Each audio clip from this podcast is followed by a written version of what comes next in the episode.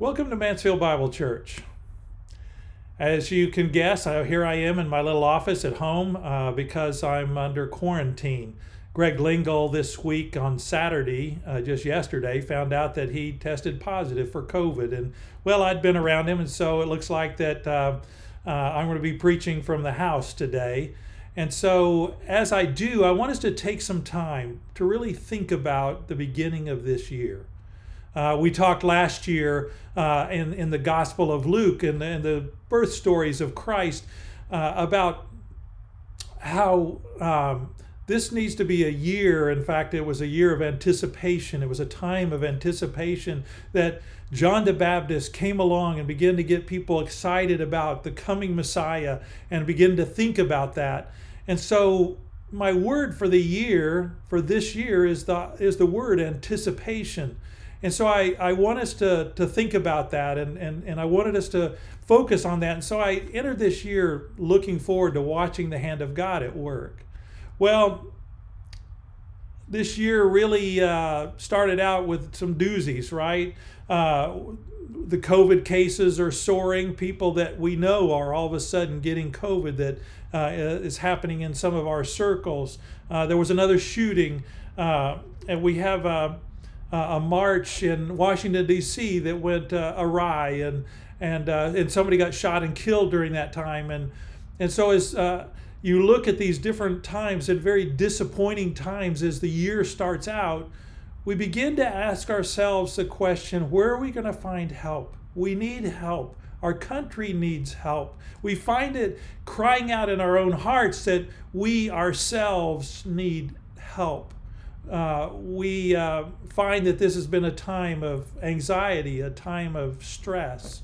And so as, uh, as I thought about that, I, it reminded me actually of a song written in 1965 um, by a group called the Beatles. Some of you may be familiar with that group, some may not. Some may know this song. It's called Help. Simply that. And I love the way it starts. It says, Help I need somebody. Help. Not just anybody. Help. You know I need someone. Help. Says when I was younger, so much younger than today, I never needed anybody's help in any way. But now these days are gone. And I am not so self assured. Now I find I've changed my mind. I have opened up the doors. Help me if you can. I'm feeling down. And I do appreciate you being round. Help me get my feet back on the ground. Won't you please, please help me? And I thought about those words and I thought, wow, that expresses some of the intensity, some of the urgency. And in fact, John Lennon, whenever he was interviewed later about this song, Help, he said he was going through a time when he was subconsciously, really, through this song, crying out for help. And I think that we find ourselves in that same place. And so the question is, is who do we go to when we when we call for help? Usually, when we call for help, it's a trusted friend, it's our mom or our dad if they're still around and, mine have passed. And so all of a sudden that changes things and you you find that that safety net that you was always there all your life is no longer there and you're somebody else's safety net. You may call one of your siblings or maybe a lawyer if you need one or the geek squad.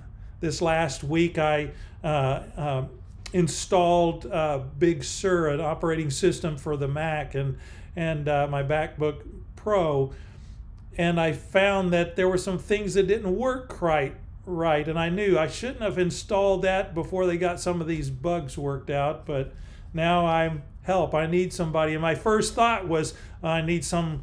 Uh, geek squad. I need somebody that knows computers. Uh, I I have to admit I was kind of running low on patience, and I found myself wanting to throw my computer through the window, and and and and it was only then that I found myself praying, God, help me to calm down, help me to get a right perspective about this. And it's like, is God the last thing, the last one we look to? It, this whole list of people we go to is is do we finally think when nothing else will work, we we finally go to God for help? I'm afraid that sometimes that may be the case. And in fact, we find ourselves kind of falling into our culture, which is self reliant and, and looks to self. The Humanist Manifesto um, said, There is no God who will save us. We must save ourselves. And it's like, is Craig Groeschel right that we're living Christian atheism? And so we need to ask ourselves that question where do we go when we call for help? Do we go to our friends? In fact, I one man said I always get a little help from my friends, but I do whatever I need to do to make sure I do that first.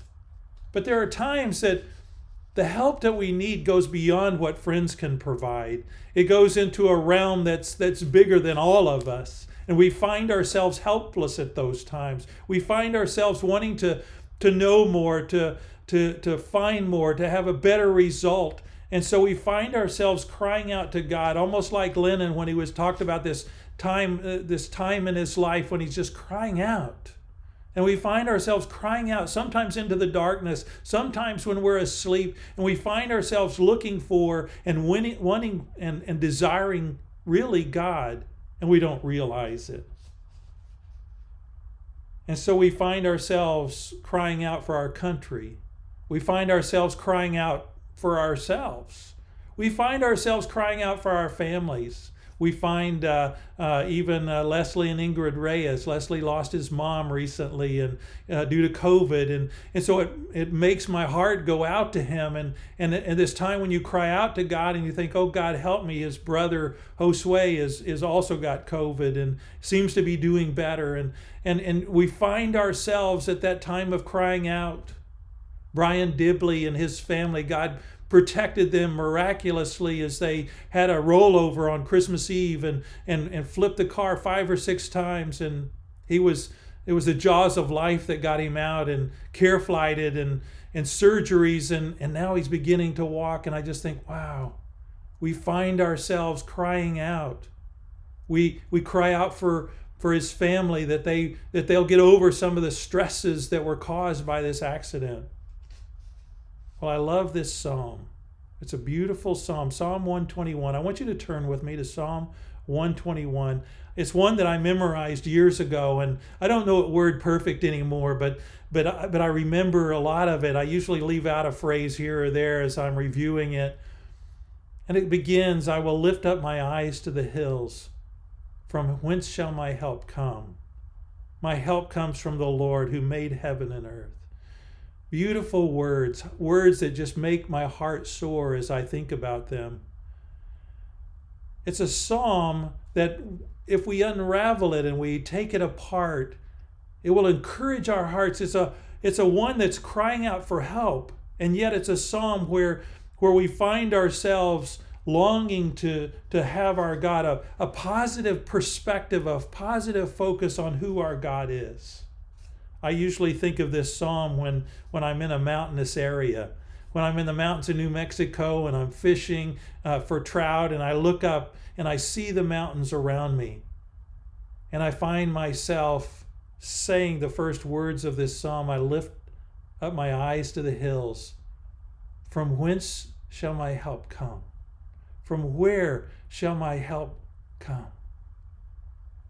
When we're in the Frio River and we're floating down on an inner tube. And, and I, have at, time, at a time there, I remember a very special time where, where I began to quote that to the person in the tube next to me. And, and, I, and I just said, uh, we saw just this hill. It wasn't a large hill.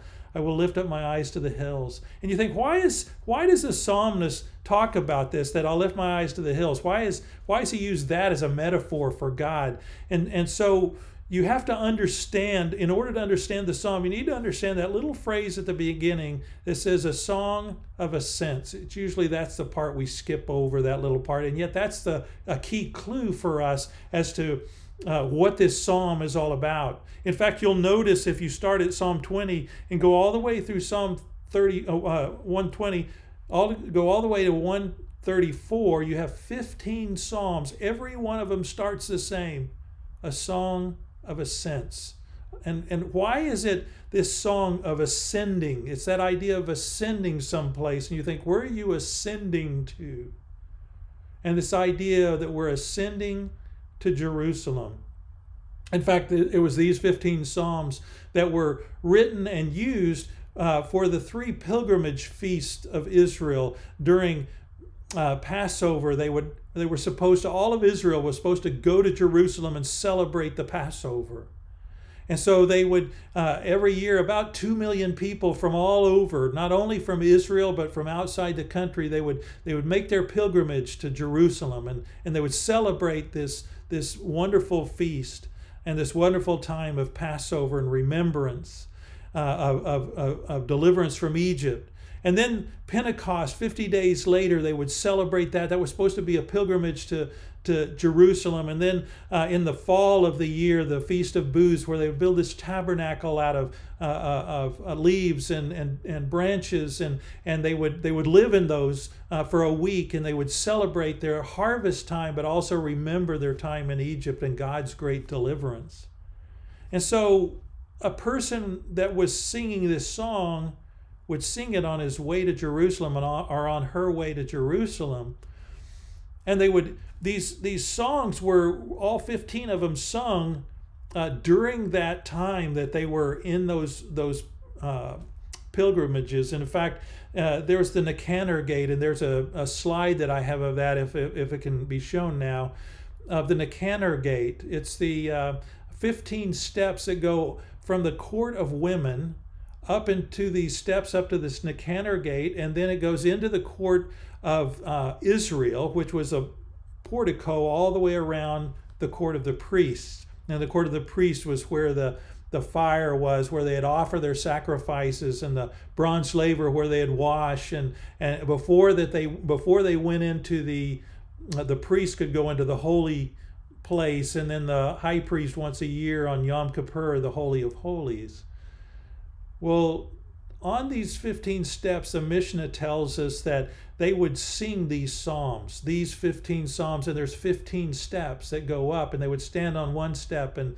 sing Psalm 120, and then they would step up a step and sing one, Psalm, uh, Psalm 121, and then step up another step, and it was just this procession.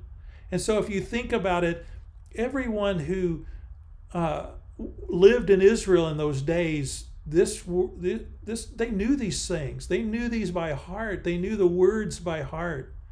This was on their playlist so to speak and and they would know these psalms. And there was a reason why god wanted to, to repeat these psalms over and over and, and get them in their heart. And this one here is where do you go for help? Well i lift up my eyes to the hills. Where was the hills? The hill was Mount Moriah. It was the hills of Jerusalem. And, and Mount Moriah was this the hill where Abraham offered Isaac. It was where David bought it from, from Araunah uh, to, uh, to make it a place for the temple. It was where the temple was built by Solomon and where the glory of God came in.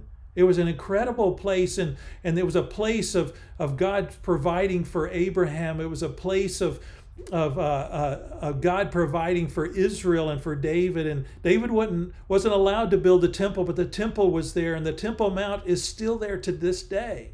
The temple's not there, but they looked to that place as the place of the presence of God, a place of, of uniting with Him, of coming to Him, of, of, of understanding and, and relating to Him.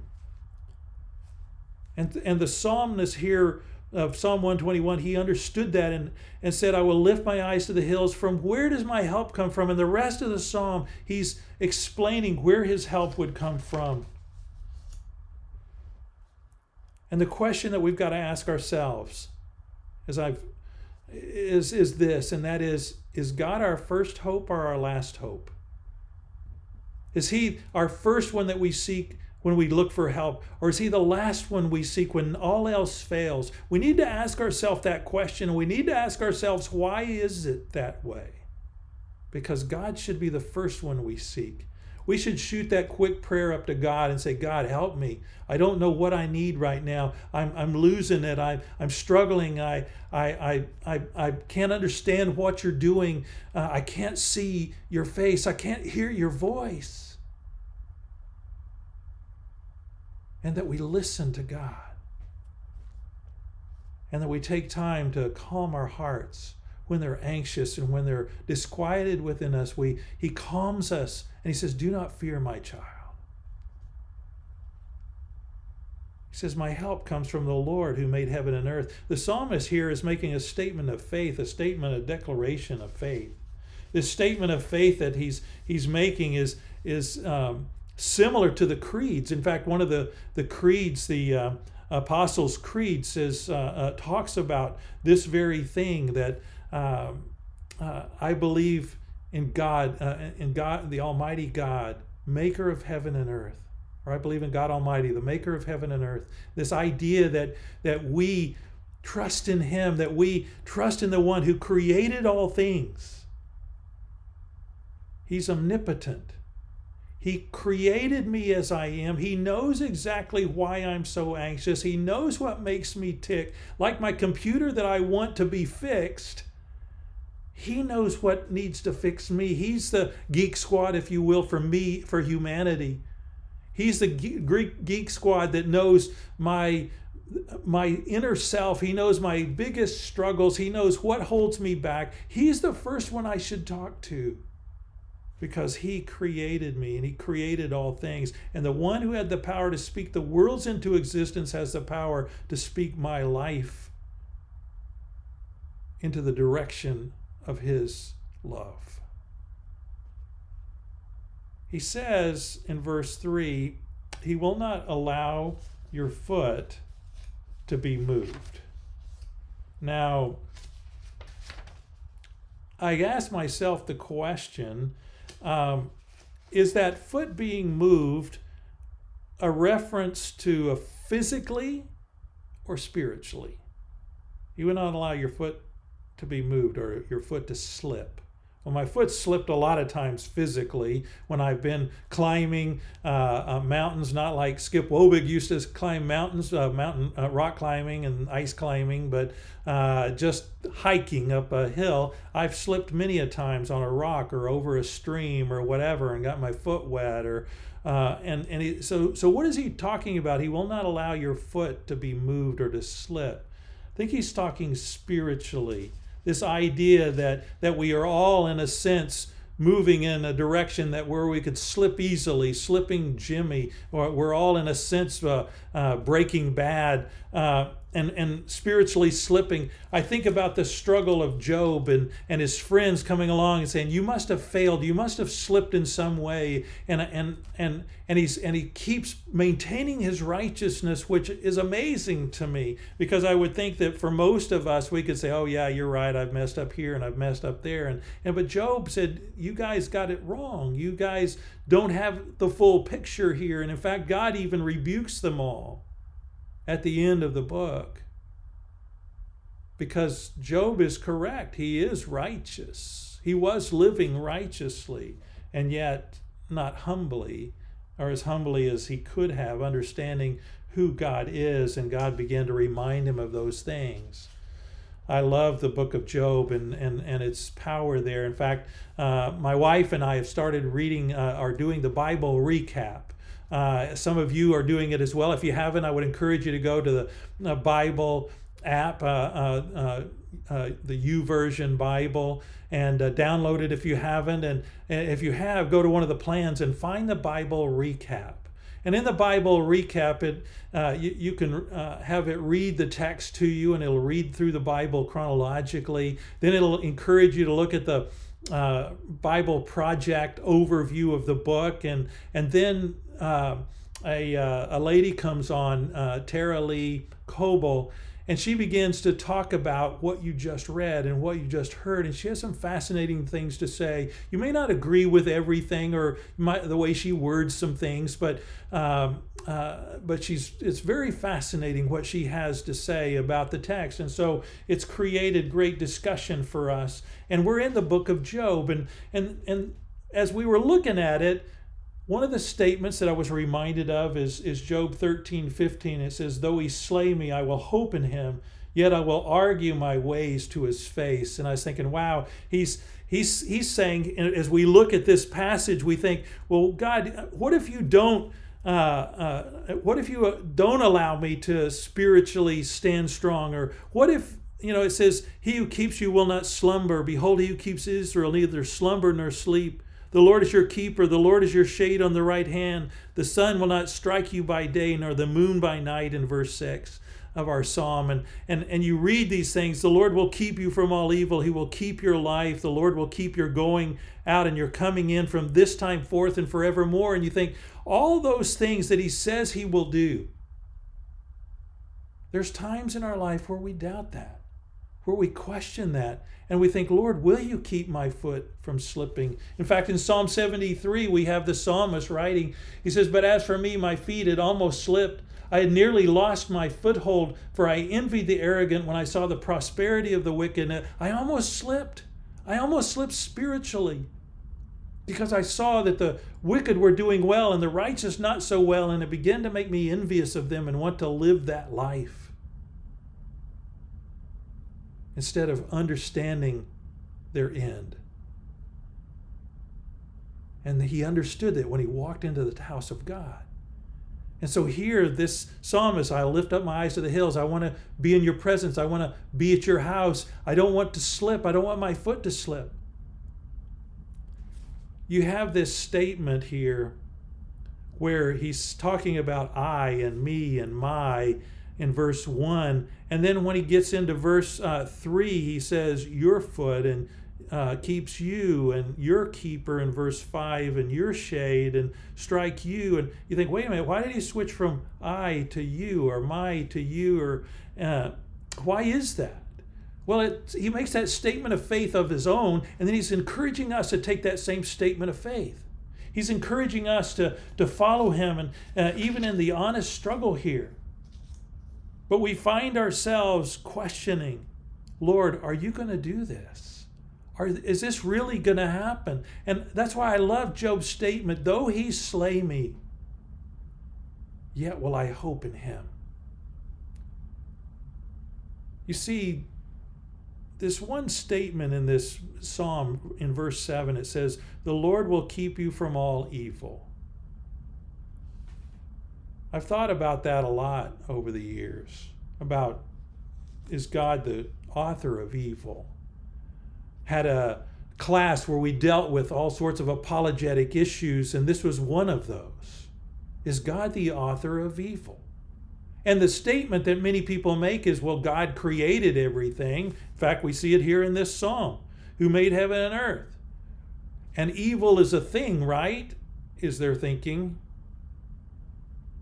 And then they follow that with, so therefore God is the author of evil. Well, it's an interesting syllogism, but the problem is in the second point, as it is many times. God is the author and creator of all things, but He's not the author of evil, because evil is not a thing.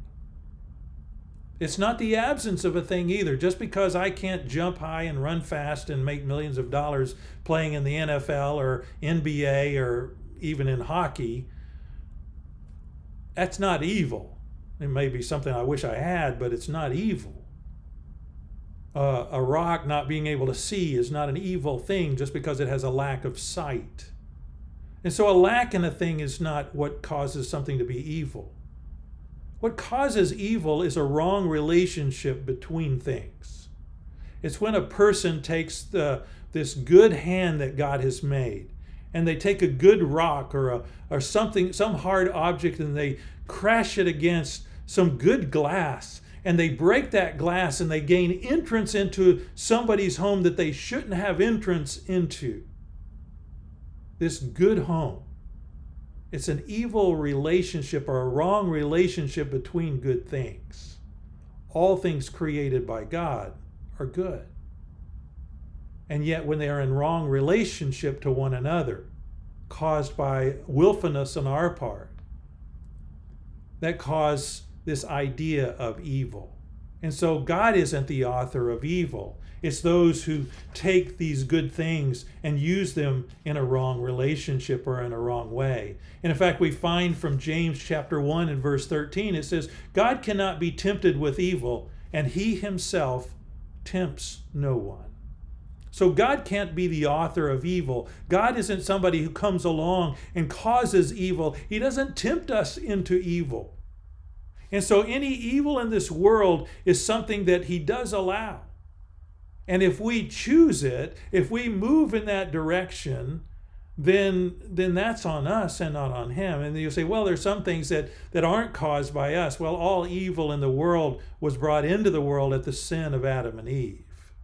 They ate of the tree of knowledge of good and evil. And the only way that you have a knowledge of evil is not an intellectual knowledge, it's experiential. They brought evil into the world when they sinned. And we, whenever we've sinned, when we've done uh, that which we ought not to have done, or we haven't done that which we ought to have done, we find that we have participated in evil. And in that case, we've ratified their decision. We've agreed, we voted yes, I would have done the same thing. And so you can blame Adam and Eve, but we're guilty as well. We're culpable as well. Well, we have a God who is our keeper. And that's that word is used six times. He keeps you, will not slumber. He who keeps Israel neither slumbers nor sleeps. God is always vigilant. He's always watching out for us. Says he is your keeper, your watchman. That idea of your guard. He, when we have things happen in our lives where we're protected, it's God who protected us. I fully believe it was God who protected the Dibleys just this last December. God protected them. God watched over them. He was vigilant. And you think, yeah, but what had, what about those who died? What about those who've died of COVID? What about those who have died in accidents? Well, God has a has many hats that he wears. One is that he watches over us, one that he's vigilant. The other is that he is the one who oversees life and death. And when our time comes, it comes. And because death is in the world, which he didn't want in the first place, he makes those decisions. I would not want to be in his shoes to think about every time having to make that decision when it's somebody's time and being complained about and argued about and, and, and griped at for the choice of the timing and the way and everything else. You think, what a difficult job. And that's a job that God has.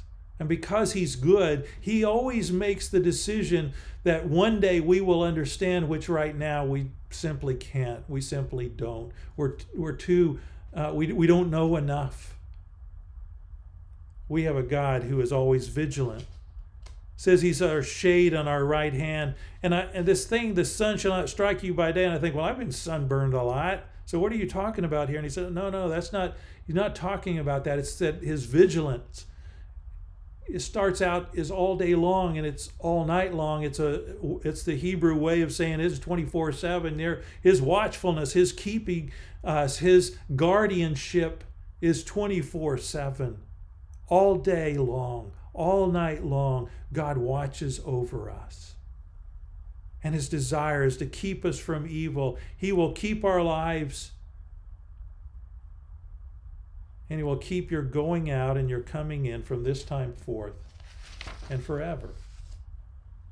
I love how the psalmist in Psalm 46 says, God is our refuge and strength, a very present help in trouble.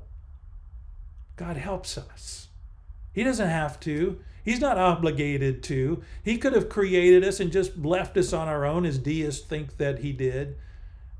But he didn't. This psalm is of a transcendent God, of, of a God who, who transcends everything. He's the creator of everything. And so he's not associated with anything. And yet he is very vigilant and very involved in our lives because he cares and he loves us deeply. That is our God. From whence shall my help come? From where does my help? It comes from the Lord.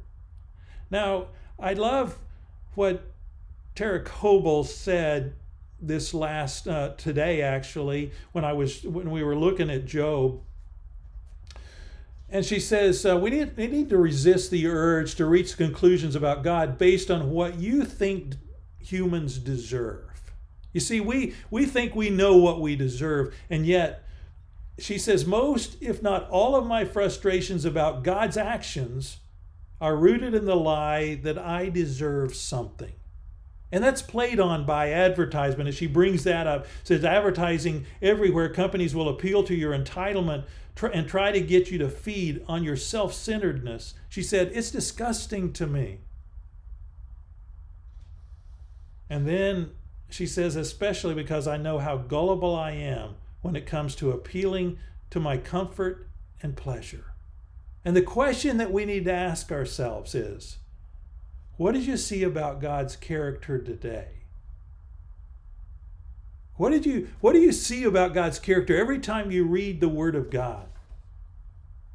And that that that and she says, "What did you see about God's character today in your reading that may be different than what I saw?" And it's probably is, but there's uh, that was her God shot for the day. That was her question for the day. And so I look at this psalm and I think, it says I and me and you and your. And I, I tend to focus on that side of things, but it tells me about Creator, the one who's vigilant, the one who doesn't sleep, the one who watches day and night, the one who, who watches over me 24 7, the one who keeps me from evil because he's a God who is good. He doesn't tempt me of evil. And he watches my going out and my coming in from this time forth and forever. He's the one who watches when we when we drive. He's the one who watches the Dibleys. He's the one who watches our lives. So when we ask the question, and I want to encourage us to think this this year as we look in anticipation for God's hand at work, part of that is looking for Him for our help. When we look to Him for our help, we will see His hand. We may not understand it, may not even agree with it, but we will see His hand. But we have a God who is an ever present help in trouble. Let's pray. Father, we come to you now and we thank you that you're the God who is ever present, always here, always available to us 24 7. We can call on you in the middle of the night, the third watch of the night, as David would say. We can call on you in the middle of our work. We can call on you in the middle of an accident scene or in the hospital. Father, we can call on you and you are there. And you're a God who cares deeply about us. Father, I pray that we would not be those who, who, who struggle with doubt, but that we would agree along with the psalmist. Father, I pray that there would be people here that would choose to memorize this psalm. And when they would ask for help, they would come to these words. And they would be words of comfort, words of joy, words of, of expression of love of God. Lord, I pray that there would be those here that would begin to do the Bible recap and read the Bible this year and begin to understand your words and be able to study them after you. Lord, I pray that we would get your thoughts as our thoughts. Father, our thoughts are very self oriented. Your thoughts are way bigger than that. Your thoughts encompass an entire globe. Your, your, your thoughts encompass every race. Your, your thoughts encompass every gender. Your thoughts encompass everything there is about this world that's true and right and good. And you see the evil, and yet your desire is to keep us from it. Your desire is to help us to understand the truth as you see it, not as we see it, not as our world sees it. Lord, I pray that you would guide us. We need your wisdom and especially this year as we as we enter it. Father we want to continue with hope. And so lord we pray that your word would give us that hope that we long for and especially psalm 121 that we would come to it often and that we would come to you for our help not to our friends not to any other place but that you would be our first choice our first step when we need your hope. And we pray these things in Jesus' precious name. Amen. Well, thank you so much for joining us today, uh, studying God's Word together, and I pray that you would have a blessed, blessed day.